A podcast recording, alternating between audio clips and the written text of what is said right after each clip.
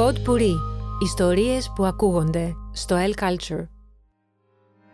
Είμαι ο Κωστής Καλογρούλης και αυτές είναι οι λογοτεχνικές διαδρομές. Συνεχίζουμε στη σειρά με τα κομικά αριστουργήματα της παγκόσμιας πεζογραφίας με ένα μυθιστόρημα το οποίο βεβαίως ε, είναι νούμερο ένα σε πολλές αντίστοιχες λίστες κομικών μυθιστορημάτων. Βρισκόμαστε στο 1969 και το περίφημο Portnoy's Complaint του Philip Roth, μεταφρασμένο στα ελληνικά ως «Η νόσος του Portnoy», κυκλοφορεί και προκαλεί πάταγο. Ε, οδηγεί τον Philip Roth στην στρατόσφαιρα ε, της λογοτεχνικής σκηνής. Τον κάνει έναν αστέρα ε, μέσα σε μερικούς μόλις μήνες. Τι είναι η νόσος του Portnoy? Ένα μυθιστόρημα γύρω από την αντρική λίμπιντο, την αντρική σεξουαλικότητα, τον διαρκή αυνανισμό, ε, αλλά κυρίως γύρω από την ανασφάλεια της ταυτότητας ενός μετανάστη. Η νόσος του Portnoy έχει σαν πρωταγωνιστή βεβαίως τον Portnoy, ο οποίος ε, λέει την ιστορία του σε έναν ψυχίατρο.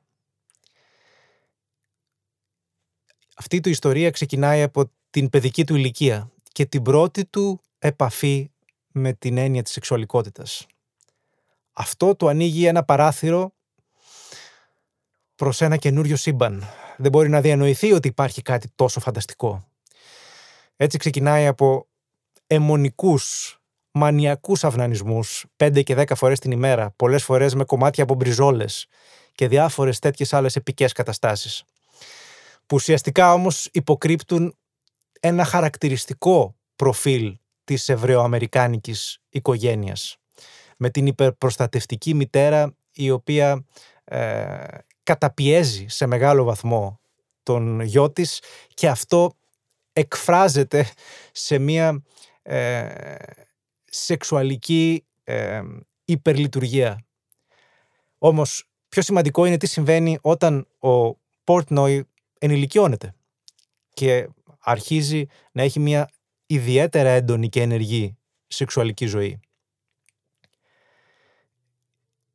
Ο Πορτινόη δίνει την εντύπωση ότι μέσω των σεξουαλικών του κατακτήσεων θέλει να μεταμορφωθεί από γιο μεταναστών σε βέρο Αμερικάνο.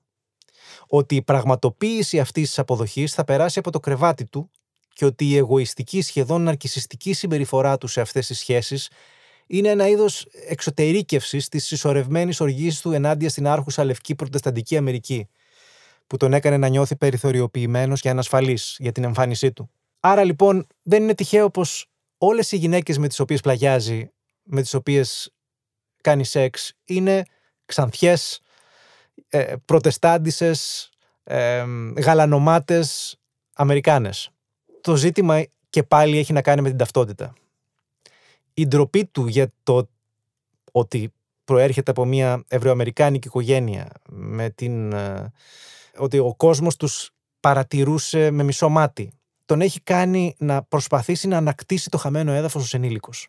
Έχει μια ξεκαρδιστική σκηνή από την παιδική του ηλικία, όπου διηγείται ότι η αγαπημένη του οικογενειακή έξοδος ήταν όταν πηγαίναν να φάνε στο κινέζικο εστιατόριο της γειτονιάς. Και αυτό διότι στα μάτια των Κινέζων που είχαν το εστιατόριο, οι ίδιοι φάνταζαν ολόιδιοι με τους Αγγλοσάξονες Αμερικάνους δεν μπορούσαν να καταλάβουν τη διαφορά. Άρα ο, ο νεαρός Πόρτνοϊ ένιωθε ότι ανήκε.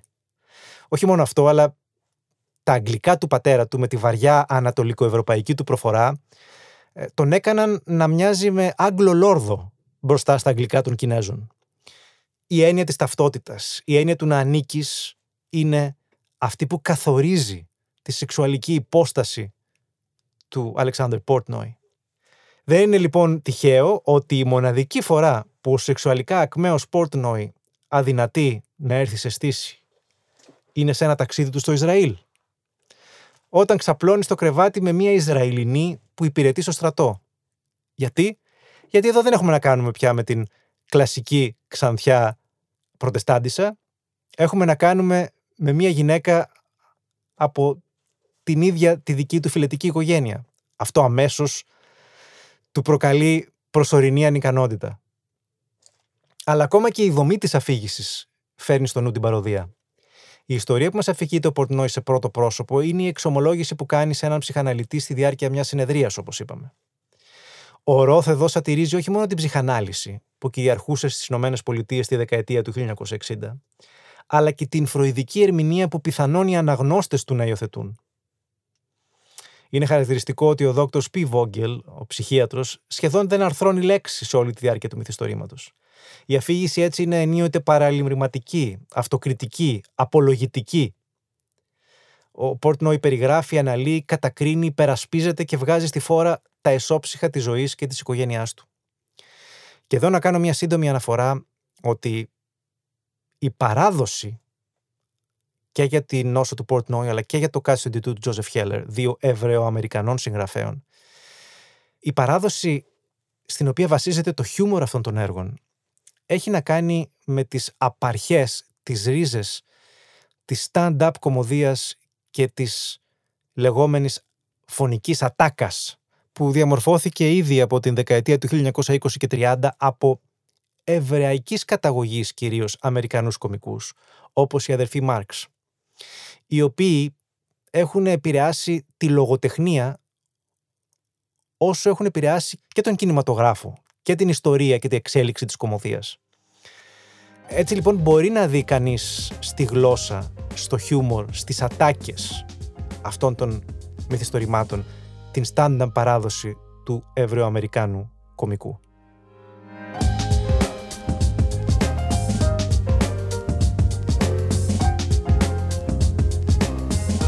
Pod Puri. Ιστορίες που ακούγονται στο El Culture.